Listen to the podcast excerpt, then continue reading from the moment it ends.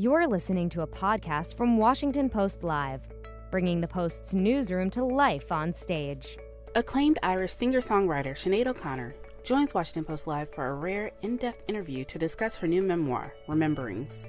Let's listen. Good afternoon, everyone. I am Geoff Edgers, the national arts reporter at the Washington Post, and uh, we are so lucky today to have uh, acclaimed artist and now best-selling author Sinead O'Connor with us, uh, coming to us from Ireland, and uh, she is the author of the new book Rememberings, uh, which chronicles her decades as an artist and her roots and her uh, her start. And um, Sinead, we're so glad to have you here. Thank you, thank you for being with Thank the you. Washington Post. Thank you. No, not at all. Jesus, it's lovely. Thank you. um, so Sinead, um, as you know, a few days ago you retired, and uh, and then you unretired, and you said this ama- You said I lied when I said I'm past my peak, which I've seen you perform recently, and I agree with you. Um, Yeah, yeah.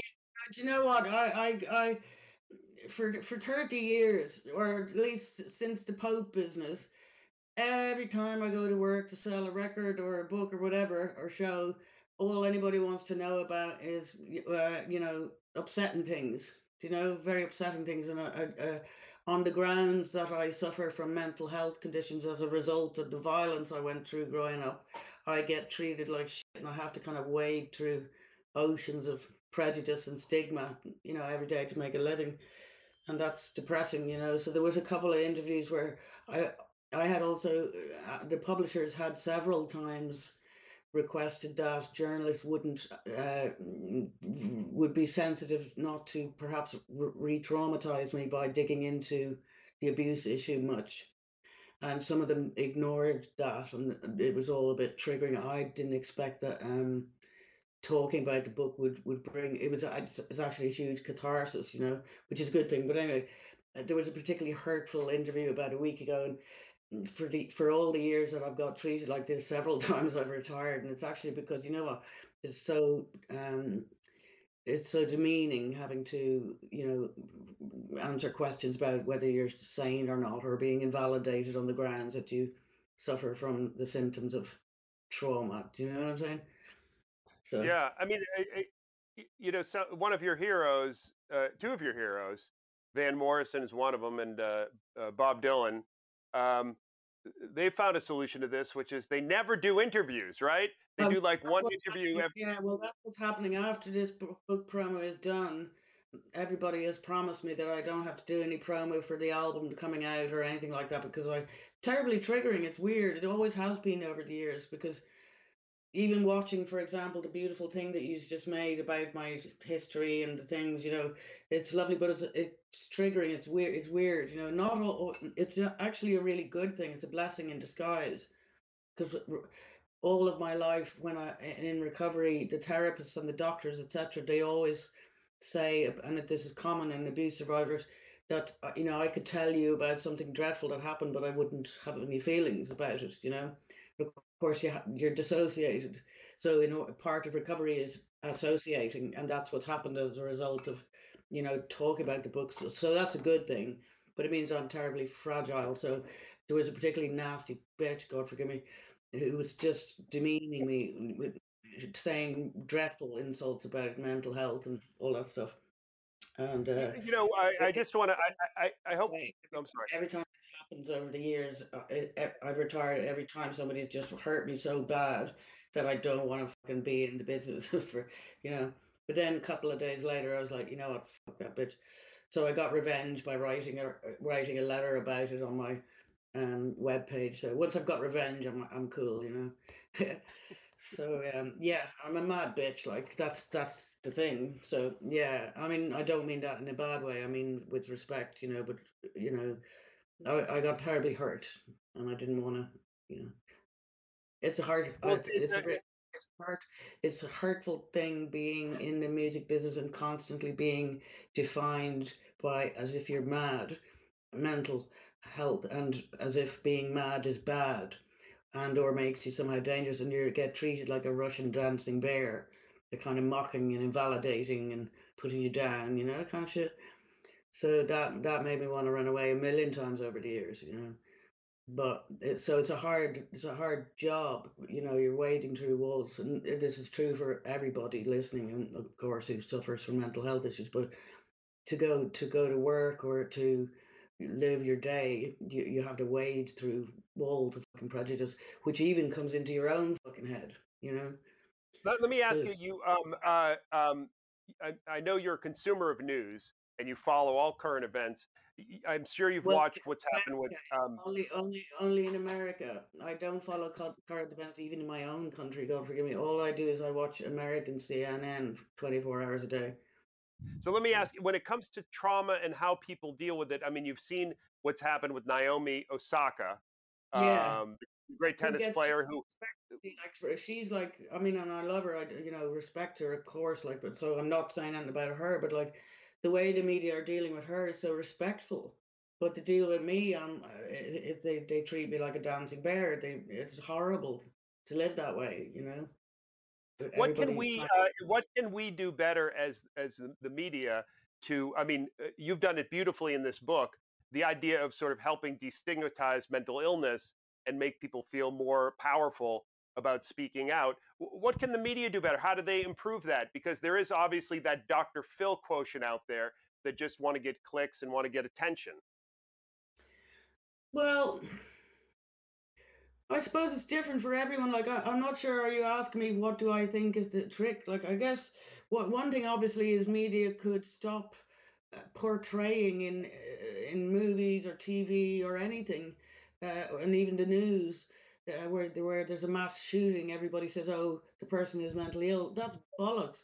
There's a difference between evil and mental illness. So that that labels us. We're stigmatized.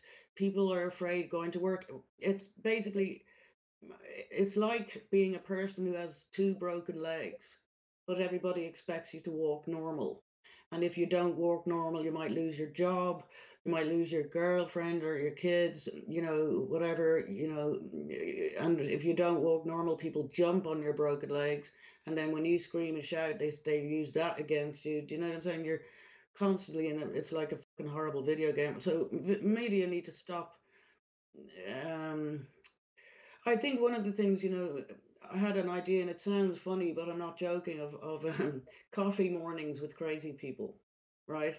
That in your in your town, you would once a month or something in the park, everybody could go and meet people who have all the different mental illnesses and, and chat and get to know each other. The trouble is, because everyone's so afraid, the, the reason everyone's so afraid of mental illness is um, the way the media has portrayed it you know, as if we're scary and all that crap, you know, and dangerous, um, or invalid, you know. So one of the people don't uh, engage with people who have mental health illnesses, and they they don't understand the illnesses. Like uh, media constantly portray multiple personality disorder as if it's schizophrenia. Schizophrenia is a completely different condition.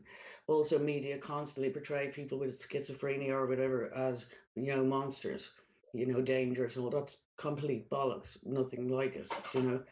Let, let me. Uh, uh, a- so Can I ask you? I I, I, I want to ask you about your your performing because that's a very I important think, thing. I think the media, I think the media could do an awful lot if they encouraged people to engage with, you know, you know people who have mental illness and and find out that they're they're perfectly valid people, you know. But like the, Let the me ask you. One of the biggest problems when you again are at this person with two broken legs and everyone expects you to walk normal, like you you wouldn't believe the, the millions of people that are going to work every day doing whatever jobs they do, having to walk normal, you know, for fear they'll lose their job or their house or their mortgage. You know, so we're we're all we're constantly put under pressure not to show any symptoms. You know, in fact, even I'll tell you some, uh, something that my publisher will kill me for telling you, but I'm going to tell you. Like, but before I started promo for this book, um, it, there was a request came in that I do a mock interview with the publicist uh, of some sort, so that quote uh, they could see was I going to say anything whack, or was I going to come across crazy. And then that really upset me. In fact, I sobbed crying for a whole weekend because that's asking someone with two broken legs to walk normal you know. And then I then I sent them the James Brown interview on CNN after the fucking car chase. I was like, hey, you know, how come James Brown can act like a fucking lunatic on CNN and I, and I can't, you know, or somebody else can't go to work, you know, uh, with their crutches and having to fucking walk normal, you know. Let, let me ask you. Um, uh, uh, I, I thought when you talked about your retirement, one thing I thought of is so so much of what you do and so much of who you are is defined by what you've written and been able to sing over the years. And one thing I thought was, um, uh, you know, one was it cathartic at all to write this down as a book? This is, by the way, a beautiful book. I mean, it's like a, a it's very poetic, and I love the fact that you wrote it. Uh, you didn't get some hack like me to help out.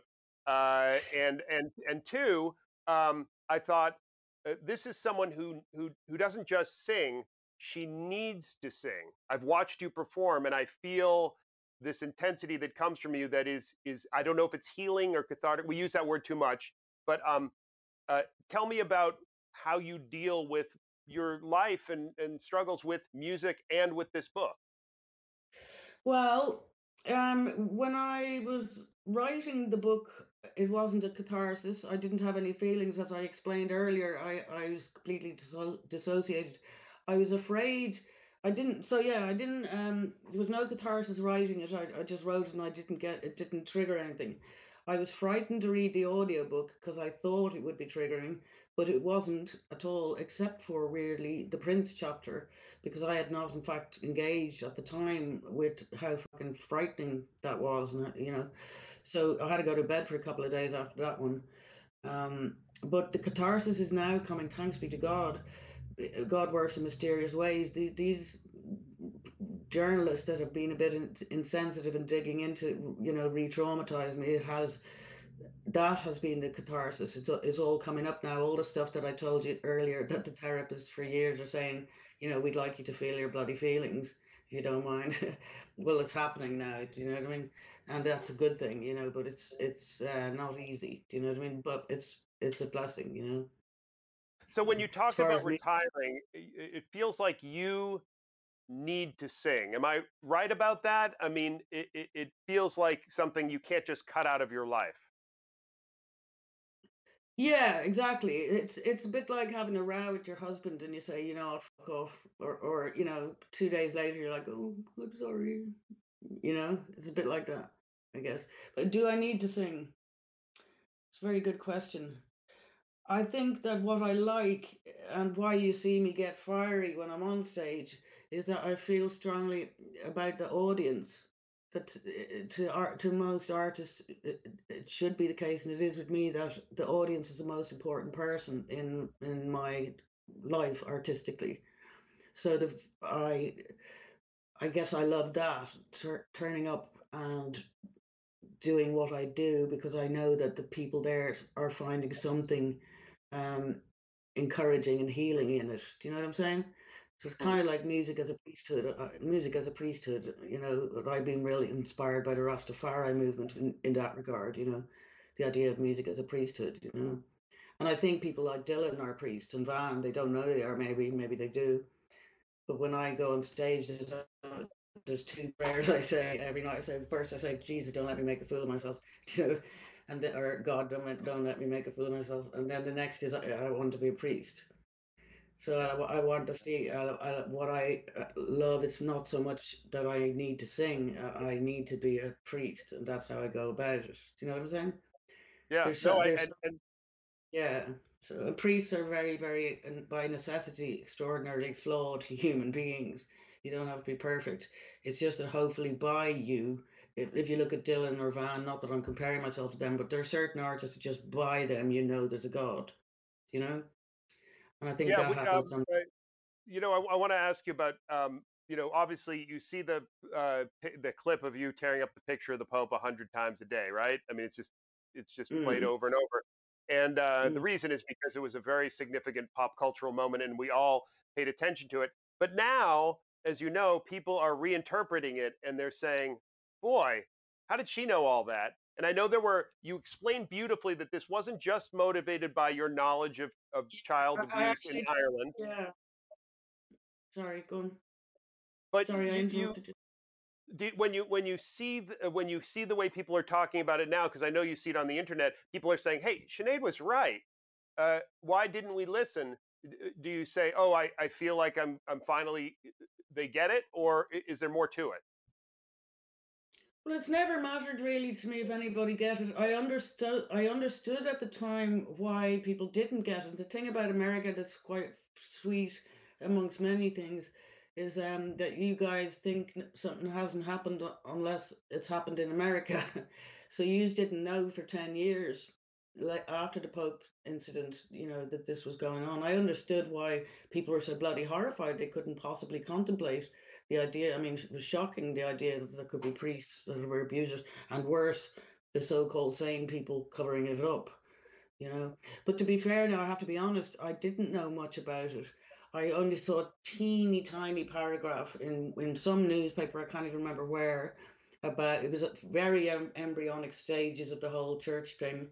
Um, it was fa- about families who had made reports to the cops but then when they had gone to the cops to follow it up, the cops had lost, you know, couldn't find the documents, the statements, and blah blah. You know, they were being stalled.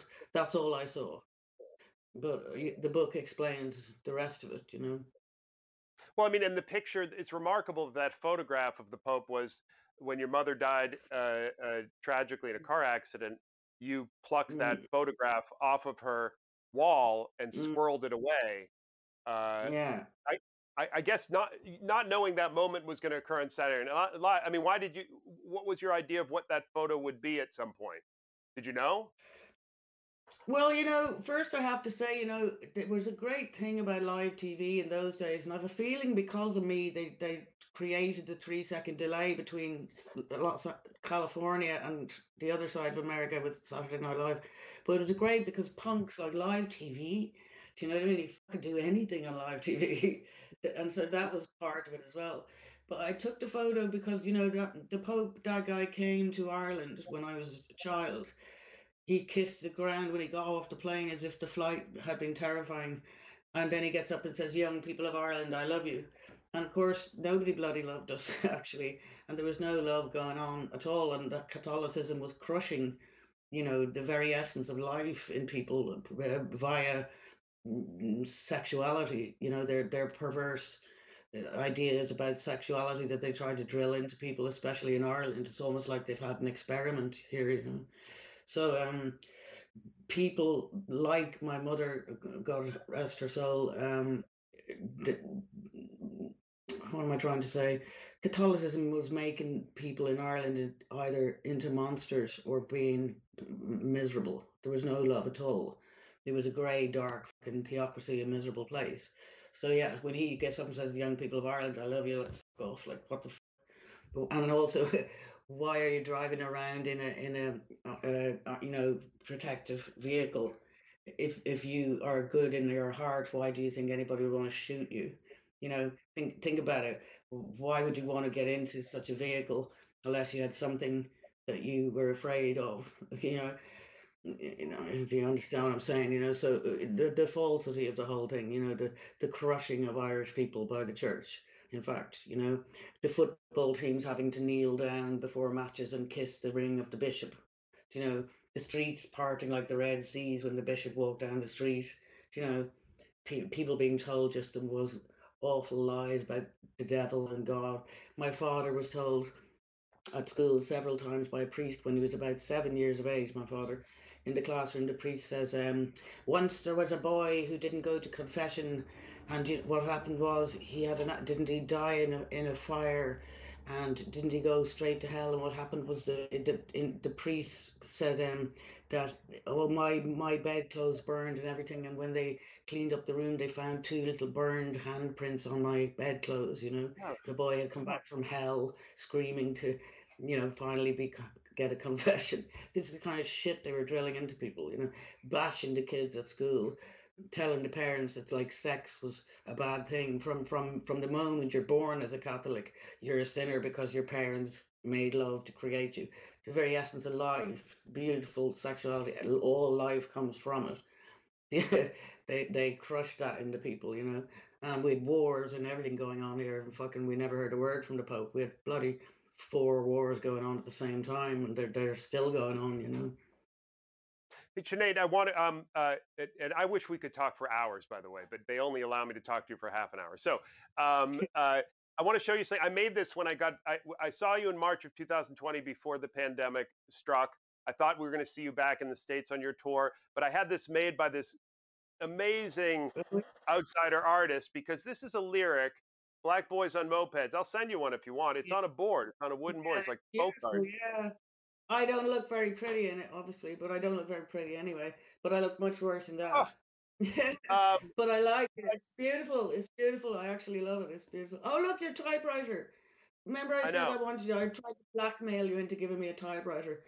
You've got exactly the one behind you. It's the one that I have. You don't have to black. You don't black. No blackmail. I'll, I'll get you one. But look, that song, "Black Boys on Mopeds." You write that in the early '90s, late '80s, I, whatever it is. I mean, this lyric is there are danger. These are dangerous days. To say what you feel is to make your own grave. I mean, these are incredibly. It's as if you're telling the future, or maybe it's just the way the li- life has always been. When you watch things like you have your Black Lives Matter shirt on, you say, uh, again, why did these people in the United States not understand how messed up things were and how much we needed to fix them? Because we're evolving, you know, things don't happen quickly. We're, you know, if you say that we're made in the image of God, God is evolving also. We're evolving along with it. We're all part of it. We're just growing. These, these things were bubbling under for years, and at least they're being talked about. They're being talked through, and people are getting to express their their pain or their you know hope or, you know people are getting to talk about it and you know look people been killing black people for fucking centuries you know people been putting them down making them feel like a piece of shit and you know it, it, it, it, it's always been there. I get very sad when I, it's actually beautiful though but when the, the song that gets the most um you know applause from the audience when I first start singing the lines. It's actually Black Boys and Mopeds. It's more popular than Nothing Compares, and that's gorgeous. But I always am thinking every night, oh my God, isn't it sad that this is still so fucking relevant? You know, after thirty years, that's sad. So you know, but I guess people are, you know.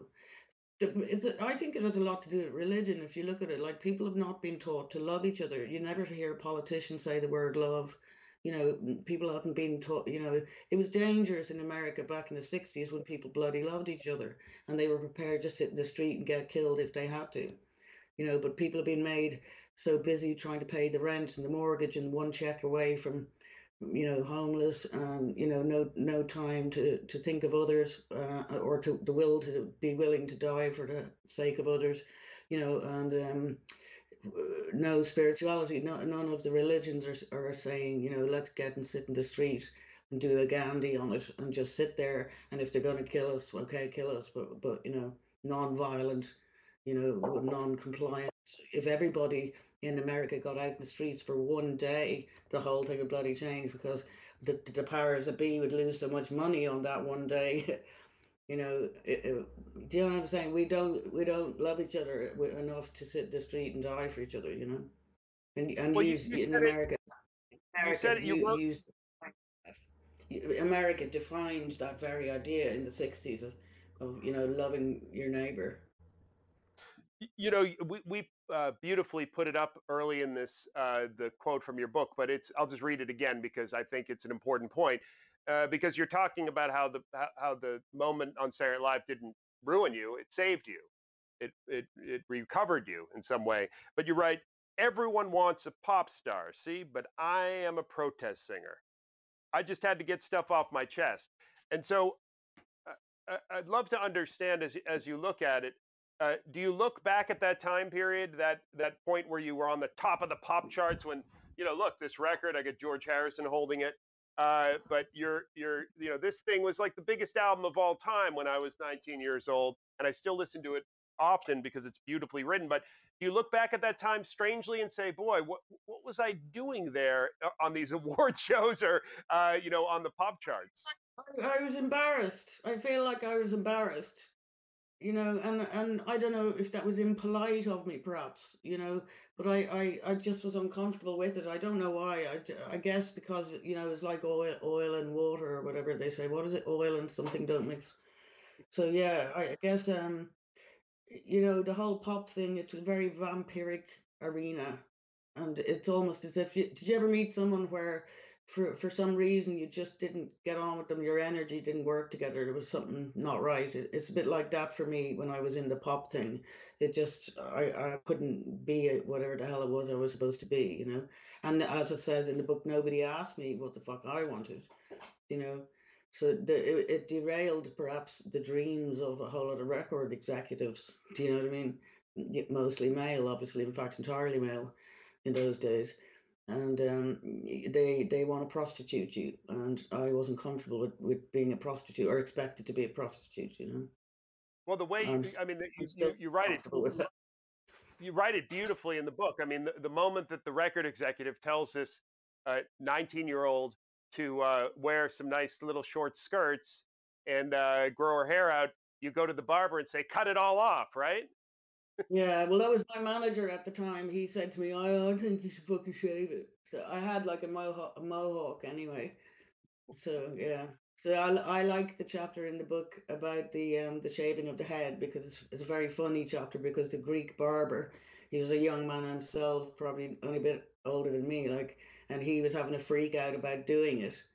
And so the whole scenario was quite funny. And in fact, he at the very end of it, when he did it, it, it was like the "Nothing Compares to You" video. One little tear came down his face because he was so horrified of doing it. The um uh you know, you know, I'll tell you that the one thing that I hope that people will understand from this book is it's also like you, you have a great sense of humor.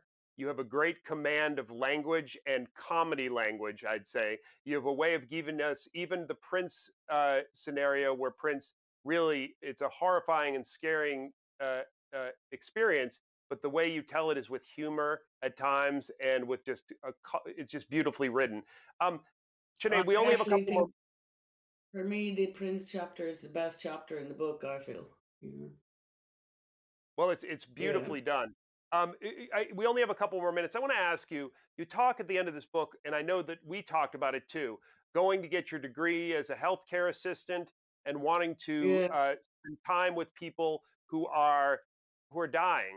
And you're talking about calling this new album that you're going to put out next year "No Veteran Dies Alone." Um, explain yeah. that to people who don't. We're used to our heroes in arts sitting on an island and gazing out at the sunset or you know getting treated like royalty tell me about sitting in a room with a dying 92 year old veteran on his on his oxygen and why what that means to you why you're doing that well look thanks be to god none of my guys actually died i had a i had a little voluntary job in in waukegan in, uh, around waukegan there was a, a veteran hospital um, and it was a program called No Veteran Dies Alone, where there were soldiers of, of all kind of ages who, for one reason or another, perhaps they'd outlived their families, or, uh, or for one reason or another, their family couldn't be there, or whatever. The idea was you would make friends with them and you'd kind of do the things they might like, you know, if they want hot dog at four in the morning or whatever. Um, and then the idea is that you are the person who sits with them while they make the transition and uh, it's beautiful what they do in the, in the veteran hospital. There's a, a, a, lovely salute and kind of trumpets, and everybody stands when the man is or woman is carried out. So, but I only had the job for maybe about three or four weeks. So luckily, I, I God forgive me, I didn't. Um, thank God, have to go through them actually dying, which I think would have hurt me because I loved um, the one man in particular. Um, that I was working with, and uh, he was a Syrian man, uh, but Syrian American, and he was 92, and just I loved him so much that I I think thank God I wasn't there when he died because it would broke my heart. so that's why you know if you're going to do that kind of work, you would need to clear your own griefs, you know, because you can't be falling apart. But the reason that I wanted to call the album No Veteran Dies Alone is to advertise the program No Veteran Dies Alone it's a voluntary program. It's run in the veteran hospitals all over America, and they're looking for people to come in and just be friend and you know be brave enough to do that. You know, so it's a great program. So the album title is a pure um, advert for the for the program. You know. Okay. Well, look, I, again, I would talk to you for three or four hours, and uh, I hope we will talk again soon. This is the book it's a great book, folks. Uh, it really is. It's a wonderfully written book. I'm not going to give you my copy. I've taken some notes. Um, and I know you're going to be touring again soon, and you're going to be putting out a new album. And look, you're a great person and a, and a great artist, and um, uh, we really look forward to everything that you do. Thank you, and I really, I'm so I'm overwhelmed at how how loving everybody's been about it. But I'm really, really uh, like I'm like can't, I can't believe it. It's weird. The same as when the record, when the you know the glory days, as I call it. You know, I, I kind of couldn't couldn't believe like you know why why would people be interested? You know what I mean? Or there's been so much love about it. It's lovely, you know. Well, uh, we we so look forward to anything else we can we can hear from you, and I'll get you I'll get you some records, okay? And um, okay, cool. Oh, yeah, we were going to ask well. people to send records. I I need some vinyls, guys. Everybody out there, so send them to Geoff. and I'll get them to him. If you send me a record, I'll, I'll be really happy because I just got a record player and I've got hardly any records this hasn't normally been how things are arranged with Washington Post live guests, but folks, my email's on the internet. Write me, send send me your records, and I'll send them to Sinead. Okay, within reason. No, no trip yeah, hop. No, okay. I, I, I, like blues and country. I don't like a dance. I do like trance, but don't send me any bullshit. You know, I like Russ. Okay, none of that. None, none, none of that effing bullshit. Okay, hey folks, come back Wednesday at eleven o'clock on Washington Post Live. We have uh, my colleague Paige Winfield Cunningham will be talking about the global vaccine rollout. And uh, look, have a, a wonderful afternoon, and thanks so much for being here. Thanks for listening. To hear more interviews from this series and other Washington Post Live programs, visit us at WashingtonPostLive.com.